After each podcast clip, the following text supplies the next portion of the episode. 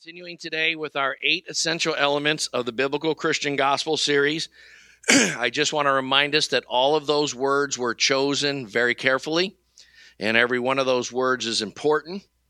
Anything less than these eight would not be the biblical Christian gospel. Uh, these are the most foundational, elemental concepts, so forth, and it's important to remember that gospel means good news, and uh, the main uh, kind of attack on Christianity philosophically in both the world system and in the so-called Bible-believing church in starting in the 19th century has been to deny the elements of the bad news that would lead us to seeing our need for the good news and that that has been totally missed by by evangelical Christians. So we continue to say kind of a good news message that the world says, why would I need to listen to that? And uh, if you are not making the case for the bad news, you're not really loving people. You really got to help them see the true news, which is not so good about man's status before God apart from Christ. And uh, man has to have their eyes opened up to the reality of their situation uh, to have any hope of seeing the truth. So uh, we are on, uh, if you look at the eight titles in Roman numeral one, we are uh, we have already covered about three weeks of introduction. Then we were, uh, by the grace of God, able to get through the essential attributes of God in one week uh, which never happens around here, at least not when I'm speaking. Maybe someone else spoke that message. I don't know. Uh, so, uh, however, that does not necessarily mean anything about its importance. Uh, one of the most important characteristics of our of our Christianity today is it is incredibly man-centered, and Christians think in terms of being entertained uh, consumers of religious services, and what is in it for me. And that is contrary to the whole points of Christianity. And therefore, what we have today is we have in the Bible believing church world, we have millions and millions and millions and millions of people that have prayed a sinner's prayer that have have not met Christ in whatsoever nor are they standing in truth or reality nor are they quote, the word that they use is saved, nor are they rescued, redeemed, ransomed. Uh, they're, they're actually pretty much nowhere with God. And as you'll see by the end of this series, the Bible says that the church is supposed to be the pillar and support of the truth. And actually, because of the ideas that have emerged since the Civil War, it's gone so far as to, that you have to honestly say the church has become the, the pillar and the support of deception. The church is telling millions of people everything's okay when in fact it's not true. And we we have a. I actually got to spend some time with my good friend Victor Tenbrink, uh, you know, because he came to the viewing of for my father, and uh, his father uh, once when he was a vi- visiting speaker in Dayton at the first church I started in Dayton. His father, uh, who was a missionary to India all his life, and an Episcopalian priest, born again, baptized in the Holy Spirit, uh, wonderful man. His father said to me that uh, you're supposed to go to church to seek God, but the truth of the matter is, we've reached a state of affairs where most people are going to church to avoid God. Now, when he first said that, it was kind of one of those, what? I didn't know what he was talking about. I have thought on that now for over 30 years, and it just t- totally is true. We, uh, we have a conscience, we have an intuitive knowledge there is a God. There are lots and lots and lots of people in this world who cannot shake the fact that they know God exists and they know that God, they ought to do this or that, they ought to walk with God, and so forth and they are trying to do whatever's the minimum appeasement, uh, the minimum. Uh, don't let God bother my life too much. They're they're adamant about living their own way, doing their own thing, being their own Lord, and in actuality have, having nothing to do with God, while uh, while being religious. And uh, going to church is often a big part of that. If I can go to church and if I can tell myself I'm living a moral life, uh, I don't have to come to understand the deep things of the gospel and really radically be converted to Christ. And that's where most people you meet today who are churchgoers are really at. And so, uh, biblical is a key word in this title. Um, now, we've switched uh, to talking about man. The first week, part A, we talked about how man is a tripartite being. We talked about what it meant that man has a spirit, a soul, and a body. Last week, we covered Roman numeral 2 on this, on this outline. Setting the table, we talked about worldviews and the three questions that are asked in worldviews. And the second question about man is what is the intrinsic nature of man? Are we born? Are all men, do all men share some commonality in our nature? And uh, so we, we talked about uh, three questions that all men, uh, that we ask of the nature of men in any philosophy or worldview. All philosophies and worldviews, all views of economic policy, etc., imply religious assumptions, assumptions about what, who or what is ultimately real, what is the nature of man, and how should man treat his fellow man? Views of history, economics, and so forth always grow out of those assumptions. Everyone is religious. God is, made us in his image, as we're going to start with today. And therefore, everyone is a worshiper, whether they worship a cooler car, a better paycheck, a nicer house, more commercialism, uh, whether they worship uh, polytheism and various kinds of idol worship or whatever, whether they worship uh, sports and fame and, and winning the NBA championship or what have you, everyone is ultimately an idolater. You cannot avoid it. And, there, and therefore, everyone has answers in their heart to who or what is ultimately real and what is the nature of man. Now, so I encourage you, if you didn't hear some of these messages, to go back and listen to them. They're available on our website, gcfdayton.org, and, and on podcast. And we do the podcast in reverse chronology. So the ones at the top are the most recent, going back for several, you know, a few years. And uh, we have uh, one podcast for the uh, Sunday uh, AM 9:30 messages, which are for the most part done by me. Occasionally, we have John or Ray Nethery or somebody speak at 9:30, uh, and then at 10:30. Uh, John's expository approach to teaching, where he's helped us learn the Christian calendar and how it relates to the gospel, very gospel centered messages over and over and over again, um, you know, are, are on the 1030. So if you haven't heard the rest of this series, I'd encourage you to listen to it. So here we go. Today we're on Roman numeral 3. We're going to talk from a biblical point of view, view about three essential attributes of mankind. What we're saying is that all of life, every person you meet has these characteristics.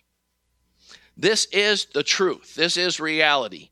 People often wonder why, when I first became a Christian, without anybody telling me I should read my Bible, I read my Bible 8, 10, 12 hours a day and went to a different Christian meeting every night. And I, it, I didn't have to read my Bible. It was like, wow, wow, wow. It was because I was, I was coming out of unreality into reality. And my eyes were being opened to what everyone, what really makes everyone around you tick. If you do not know the Lord, and if you do not understand the scriptures, and if you don't know these things, you're actually wandering around in the darkness like a blind man, bumping into doors and walls. Not you're you're you're like a zombie. Your your body is moving, but your spirit is dead, and you're actually disconnected from reality. That's actually what it means to become a Christian is to come into reality. The reason people can't kick their addictions over easy things to kick generally. The reason they can't control their emotions, the reason they treat the people in their families terribly, the reason they uh, are slaves to gluttony or whatever addiction you want to pick, Uh, mo- almost everyone in our culture today is addicted to one, two, or three, or four things. The reason is is because they're not connected to reality. And therefore there's actually no grace to change. When you come to know the Lord, Jesus said whoever commits sin is the slave of sin. And if the Son sets you free, you'll be free indeed. And he said whoever abides in my word is truly my disciple. So if you don't abide in his word, you're a false disciple. And if you're truly a disciple, if you abide in his word, you live there, dwell in it. Meno means remain, dwell in, live in. If, if that's your address, that you're not, not just reading it, but it's your, re, your it's the way you think. It's the way, it's what shapes your character. When you, when you have the reality of the living Christ opening up the reality of the written word as a constant part of your life, then you'll become truly his disciple and you'll know the truth, and the truth will set you free. If you're still a slave to passivity, if you're still a slave to what people think about you, if you're still a slave to procrastination, if you're still a slave to various kinds of worries, fears, doubts, and so forth, the good news is Jesus came to set you free from that. And that's not in harmony with how you were created before the fall of man. And it's not God's will to leave you there. He loves you where you're at, whatever the problems may be. And this is good news for our society because no one could have imagined, even as early as 20, 30 years ago, that the average person that you meet today would be as troubled as everyone is. Because as the, you know, as the culture of divorce and welfare and entitlement and passivity. All these things have continued as our culture has gone, become ever increasingly godless. The number of problem sets people are walking in the door with has, has skyrocketed so high, I would not have been able to imagine that, say, 30 or 40 years ago. But the good news is, it doesn't matter what the problem sets are. What matters is if you get one, Jesus said you don't need more faith to the disciples when they said increase our faith. He said if you have one grain of mustard seed, you get one real dose of the real Jesus going on. And within a few months, few weeks, uh, a year or two, the changes that will go on. You know, the first four months I was a Christian, I got demons cast out of me four times. I went from being totally addicted to smoking, drugs, drinking, uh, being afraid of what everyone thought of me, trying to be cool all the time, which is just means you're really bound up with what people think of you. Uh, God set me free from all of that. In the first few months, I was a Christian. So let's look at this and let's look at every person you meet has these same problem sets and the same attributes. And it's important that you see that if you're going to help anybody. This is real biblical psychology. You won't learn this at Wright State University. Number one, everyone you meet is created in God's image. Let's read a couple verses in this. Uh, by the way, the Latin phrase that you would study in a theology class, those of you who are taking our, our third group that's going through our systematic theology class, which will give us over 20 people in our church that have finished that class uh, in the three times we've run it. Uh, you, would you learn the term imago Dei, which is the Latin word for the image of God. Let's read a couple of scripture verses first, and then we'll talk about the, the image of God a little bit. Genesis 1 26 through 28a says this Then God said, Let us. One of the first hints of the Trinity in the whole of Scripture is God is talking to himself. I don't know about you, but when I talk to myself, like you know, David said, "Bless the Lord, all my soul." I don't say, "Let us make," you know, right? Uh, now, if you people who do might have some other kinds of problems, but God Himself is God the Father, God the Son, God the Holy Spirit, eternally exist in the three persons in one being. So, talking within Himself in the eternal covenant of the Godhead, God said, "Let us make man in our image." according to our likeness, and let them rule over the fish of the sea, and over the birds of the sky, and over the cattle, and over all the earth, and over every creep that creeps on the earth. God created man in his own image, in the image of God. He created them in male and female. He created them. God blessed them and said, I said, etc. So God created man to rule over all the creeps that he created. Uh, so and there's lots of people creeping around out there nowadays. So uh, uh, that was uh, your purpose. Uh, the Nicene Creed, which we recite every uh, week, says, I believe in one God, the Father Almighty, maker of heaven and earth, and of all things visible and invisible. That means God created two realms a visible realm and an invisible realm. And guess what? The invisible realm, in a sense, uh, now this is just, I don't want to go take this far. It's, you know, in, in a sense, the visible realm the invisible realm is actually more real than the visible. We, we live in a time after the Enlightenment when everyone has been brainwashed into being unbelieving, natural minded, and skeptical about the spiritual realm. And so we, you know, we have no trouble believing that if we kick this oak bench too hard, we'll hurt our foot. But we don't realize that you can't break spiritual laws, they'll break you. So, um, the truth of the matter is, is the invisible realm uh, includes God. God is a spirit. Those who worship must worship in spirit and truth. The invisible realm existed before the material realm, and the invisible realm will will always be there, although the physical realm will be changed and recreated progressively till it's no longer subject to the laws of sin and death and the things that were introduced at the fall of man. So that's important. The Apostles' Creed I believe in God the Father Almighty, maker of heaven and earth. So let's talk about God, every man being made in the image of God. Okay? Uh, this is important for a couple of reasons. Man is the crown of God's creation. Every human being you meet has innate value. Now, I believe if you study all of Genesis and you understand what it's called the dominion mandate sometimes or the cultural mandate, that part of that is that we are vice regents of God in this earth and, and stewarding the whole creation as part of God's uh, plan for man. So, being environmentally responsible is a huge uh, mandate that Christians should have. Um, however, uh, and, we, and we should also be for the preservation of species. However, saving the uh, malaria carrying mosquitoes of Africa will never compare to the importance of saving an individual human being. And from the moment of conception, every person is made in the image of God from that moment on. And just because modern man has developed the technology to go into the sanctuary of the mother's womb and kill the babies, doesn't mean that they should be killed.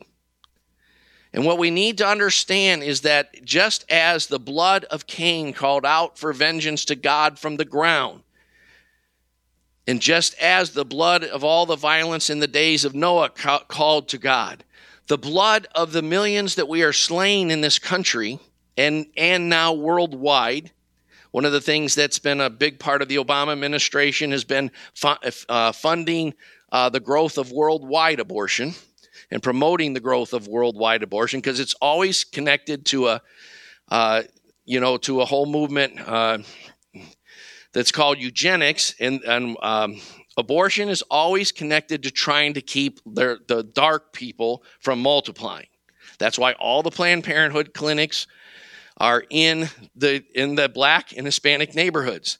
That's why all the money that Obama is is giving to our uh, to the entire world to stop population growth is being directed toward Africa, and uh, because it's part of the abortion mandate to stop black people from multiplying.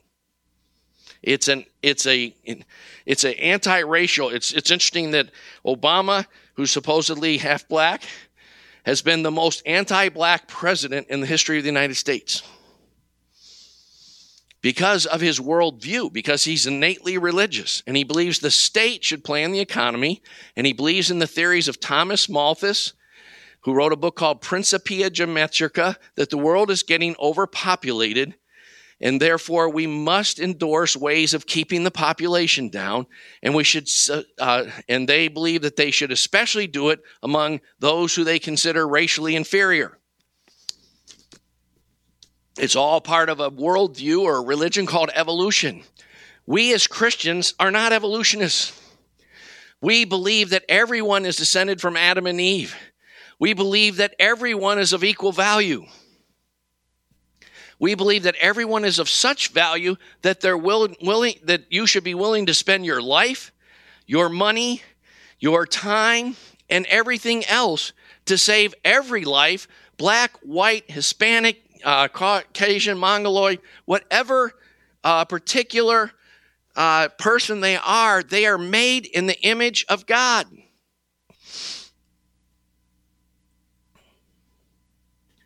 And part of what Christians should be doing is rescuing lives. I follow an organization online, uh, and I get and I get daily updates from them and emails and things that that basically rescues women out of sexual slavery and human trafficking worldwide all the time. And they're a Christian organization. What should Christians be doing? What? Amassing more worldly possessions? What? I mean, what really? What should we be doing? Every life has value. I couldn't, if I spoke the next 20 weeks I couldn't do justice to this concept. That's why uh, Mother Teresa, a Christian woman, started an organization because in uh, because religions have economic consequences. India has been kept poor for 4,500 years by the religion of Hinduism. And its terrible idea of karma which is not at all similar. I see Christians post stuff about karma all the time on Facebook, and I'm like, don't you don't know the difference between the ideas of karma and sin? They're not related. Oh, because man is made in God's image, they have a few overlapping points, but they're exactly not the same point. That's the point. And uh, and therefore, uh, there is no untouchable class. And there's no way we should be living a, a, whole society as if all the lower two or three classes deserve to have been born poor and leave them there. And the last thing we should be doing is government programs to rescue them, which make people more poor and expand and create the problems. That's why, if you want to read a very good black thinker in America today, a genius of a guy that's so far beyond me in education, I could never hope to uh, study like he does. But uh, his name is Jason Riley. Some of us know a Jason Riley, no, no relation. But, uh, and uh, he actually wrote a book that uh, Davion's reading right now called Please Stop Helping Us. Do you know before the welfare state of the 1960s started, do you know the African American family had less divorce rate than the than the white family, and was and was actually more intact. It's destroyed the African American people as it's intended to do so. That's the point of it. I wish I could have more time to talk about the value of man. That's the reason we tutor.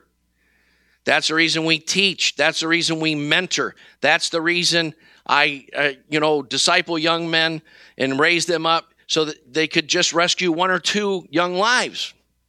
You know what? If you just work at becoming a better Christian, more knowledgeable, better character, less compromised with your the world, the flesh, and the devil, more set free by Jesus and so forth, and you rescue one biological or spiritual child your life will go up in the in the worthwhileness of it being lived by a hundredfold. That's why you the problem is you cannot help people if you don't become the change that the world needs.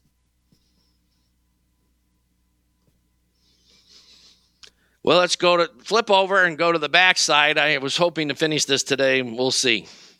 Uh, we might just get through point A and B and have to do uh, point C on this next week. That would make a whole good message in itself. So maybe we'll go there. Secondly, but you, I'm, I'm back to first. I just can't get away from this. You, you know what?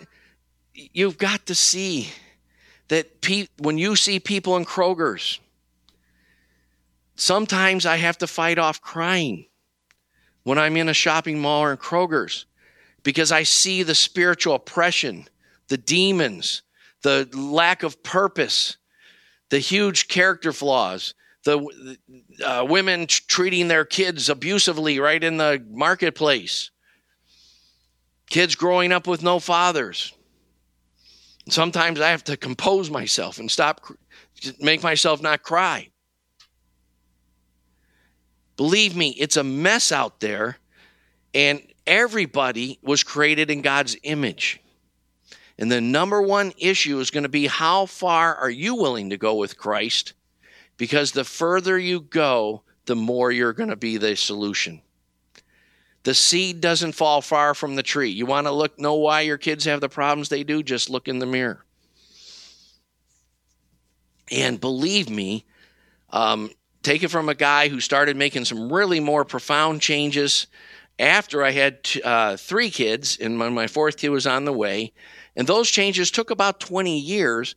And some of the fruit, some of the changes I needed to make, my kids were pretty close to adults by the time, uh, in some cases, were adults by the time God had set me free of different control issues and helped me become more gracious. And, you, you know, we always are growing in Christ. And just the things God has put in me in the last 10 years have had tremendous input on my impact for the positive on my adult kids. So never stop embracing the crosses God's put in your life. Never stop pursuing deliverance, inner healing. Uh, study, study, study, study. Know the Word of God cover to cover. There are three major Christian views of psychology that have, that have developed in the church over the centuries. Two of them are still quite prevalent today. Know all three. At least read one or two introductory books on each of them so that you know how to counsel people. Memorize hundreds of scriptures because ultimately when you come to talk to me you'll you know people are always like well, you know you we had breakfast and we and i quoted you 50 scriptures why because i don't give a damn about my opinion if you spend an hour for me with me i want to have made sure that i've sacrificed and laid down my life day after day year after year after year to give you the opinion of God. That's why some people want to talk to, to, to leaders and some people don't want to. People who don't want to stay in one church and get discipled and, and uh, so forth, it's because they fear the change that they need to make. And the last thing they're going to do is stay put in one place where they're going to hear the truth. All right, part B. I got to move on. But I'm only going to try to do part B today. So there will be a uh, element 2 part D next week, which will be Roman numeral C on this outline. Part B is created in, for eternal purpose, ultimate and noble. Now, if you remember, those of you who've been following our Kingdom of God series, um, the third unit in it that we are still in, I believe, no, we're on the fourth unit. The third unit was major themes of the Bible. One of the major themes that we discovered, that we talked about, we talked about covenant, the eight elements of all covenants, eh, remember, and so forth, that various major themes, dominion. One of them was called eternal decree. And that is that God declares the, the end from the beginning. God the Father, God the Son, Hebrews 13 20 mentions the blood of the eternal covenant. Before there was any heavens or earth, before there was material dimension of the universe, God exists uh, outside and above time. He is, He was, He always will be. And He had a covenant within Himself that some the- theologians call the covenant of redemption, that the Son would come and die for man, and so forth. From all eternity, God had it all planned. I'm hoping that you'll come to grips with the sovereignty of God in the Bible so much that when you fall down the steps, at the bottom you'll say, Thank you, Jesus. Praise God that that one's over with. Let's get, let's move on to the next thing. and uh, uh, and you'll begin to thank God so that you can see what was God's good purpose in this. Maybe He wanted you to learn to turn the lights on at night before you go up and down the steps, or not wear socks on the steps, or whatever, uh, or not be drunk before you go up and down the steps. Something. When you got a speeding ticket, I'm hoping I can convince you that God sent Officer Diaz to you. That was my uh, the name of uh, Stephen's friend who gave me a ticket in Beaver Creek. Let me say, I, I didn't uh, relate to that one very spiritually, but uh, um, but God is even in charge of Officer Diaz. God, you are created for an ultimate purpose. Let's read the scriptures first, then I'll preach it for the rest of my remaining time.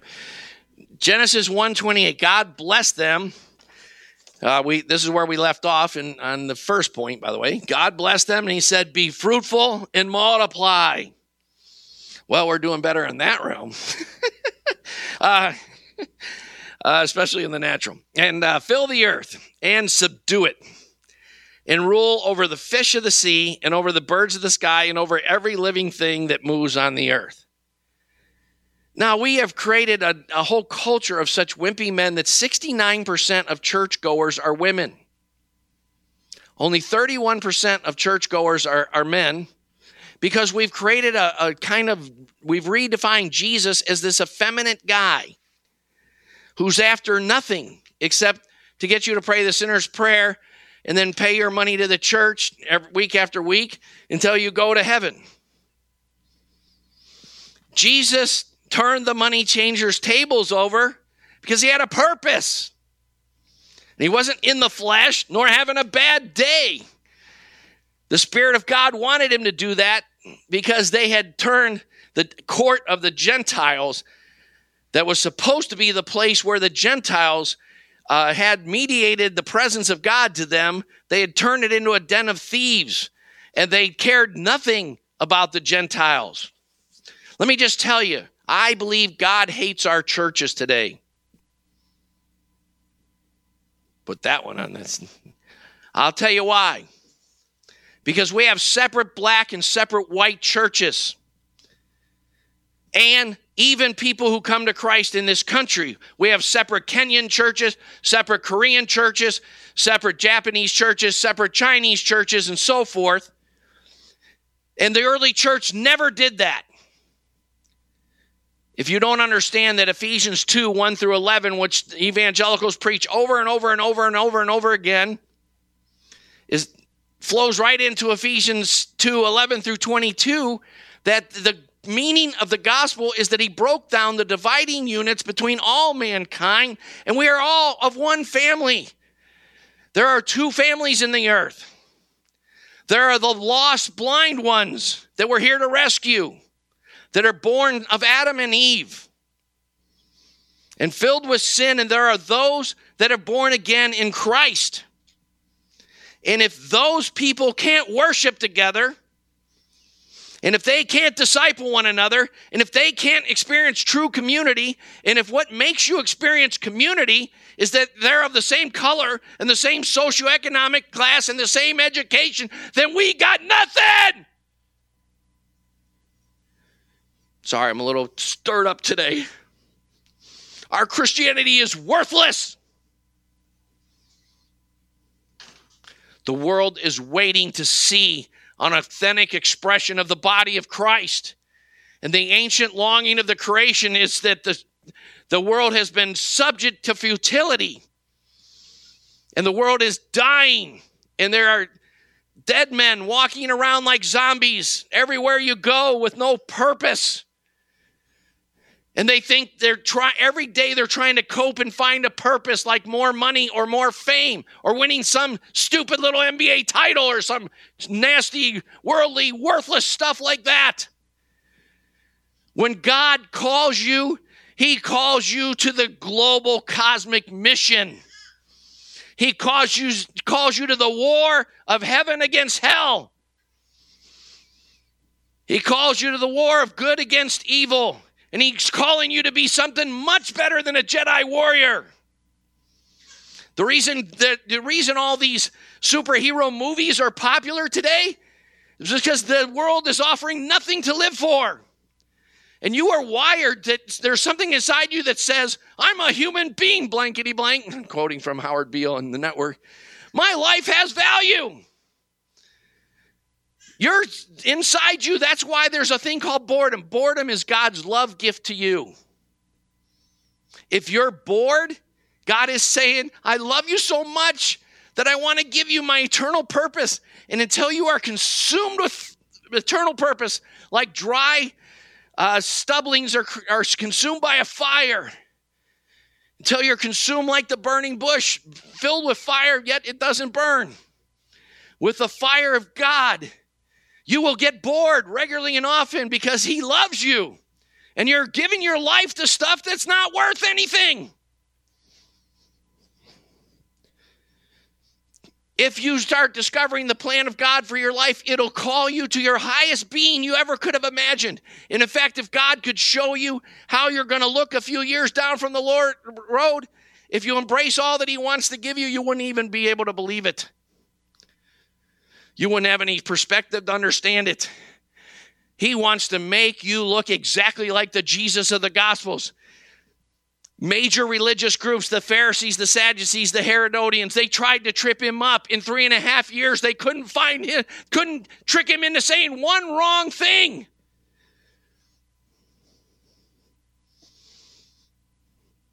Wow.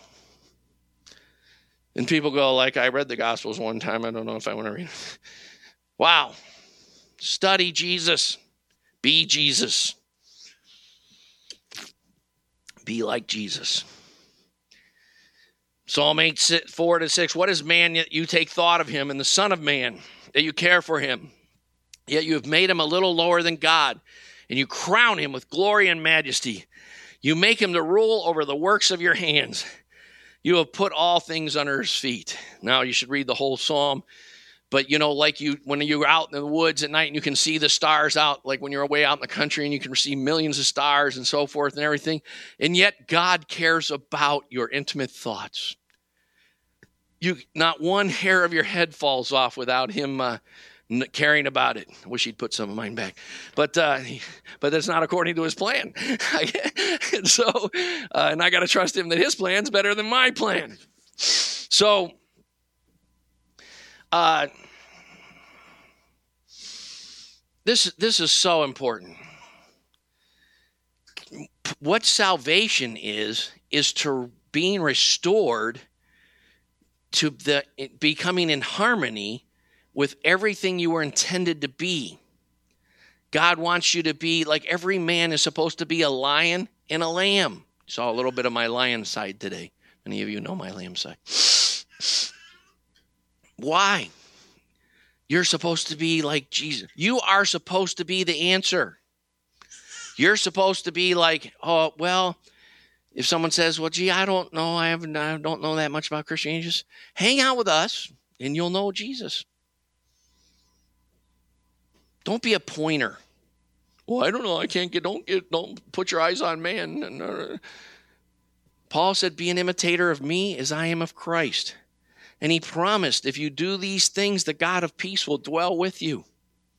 Can you make that promise to the people in your life? Can you tell the people at work, if you uh, if you do the things that my life does, you will actually have the Spirit of God powerfully dwell with you. He'll live at your house. People will come into your house and they'll say, Well, you got a wall missing and the whole place is dusty and everything's getting old and crummy and the deck needs has needed stain for six years, but there's something strange about how much of the Spirit of God is in here. Doesn't mean you shouldn't stain the deck. I hope you will. No. Especially mine. But uh, but uh, you you the the idea of praying a sinner's prayer and not having to change your life much, you were created with a destiny. And only you in a group of people as a community living like an army can fulfill the destiny. And the destiny is to liberate this planet. And because of the state of the church today, you've got to get gripped with the reality. Most people don't see the depth of what we're talking about today and the depth of what God is doing in Grace Christian Fellowship. Let me tell you, there is nobody else coming. Logan, you are what's coming.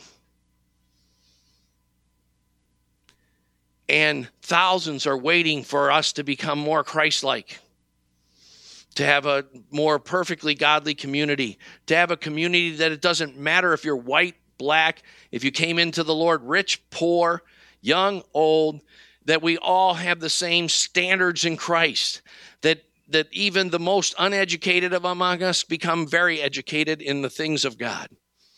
That even the, the people who grew up with no fathers have spiritual fathers and get all their fatherhood issues settled and healed that, that we are a way of life that the world needs to see. Get on with it because every time you stray from you fall into some sin and all the stuff that sometimes I hear and I just want to cry and it breaks my heart all the time every time you you know can't make up your mind whose side you're on hundreds are hurt by that this concept that, that, that has become an idolatrous concept in our culture of what do they call it? The sins that, that don't hurt anybody else. Wow what a stupid concept. Uh, believe me the world is so blind. There are no sins that don't hurt anyone else.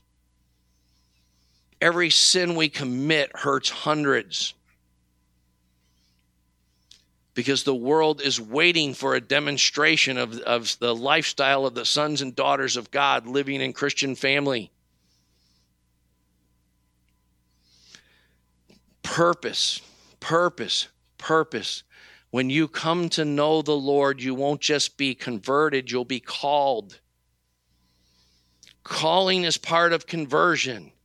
Look at the disciples, look at Paul. There's no one in the Bible who came to know Jesus that wasn't called to be part of his global mission, of his cosmic plan. God wants you to be a destiny bender. And until your life is consumed with changing this purpose, for the change, change chasing that purpose, you're just using air on this planet.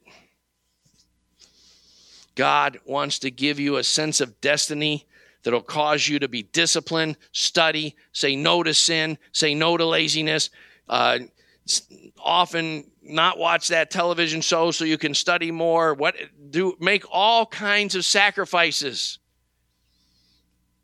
so that you can become more Christ-like because you are the only answer he's sending. Amen.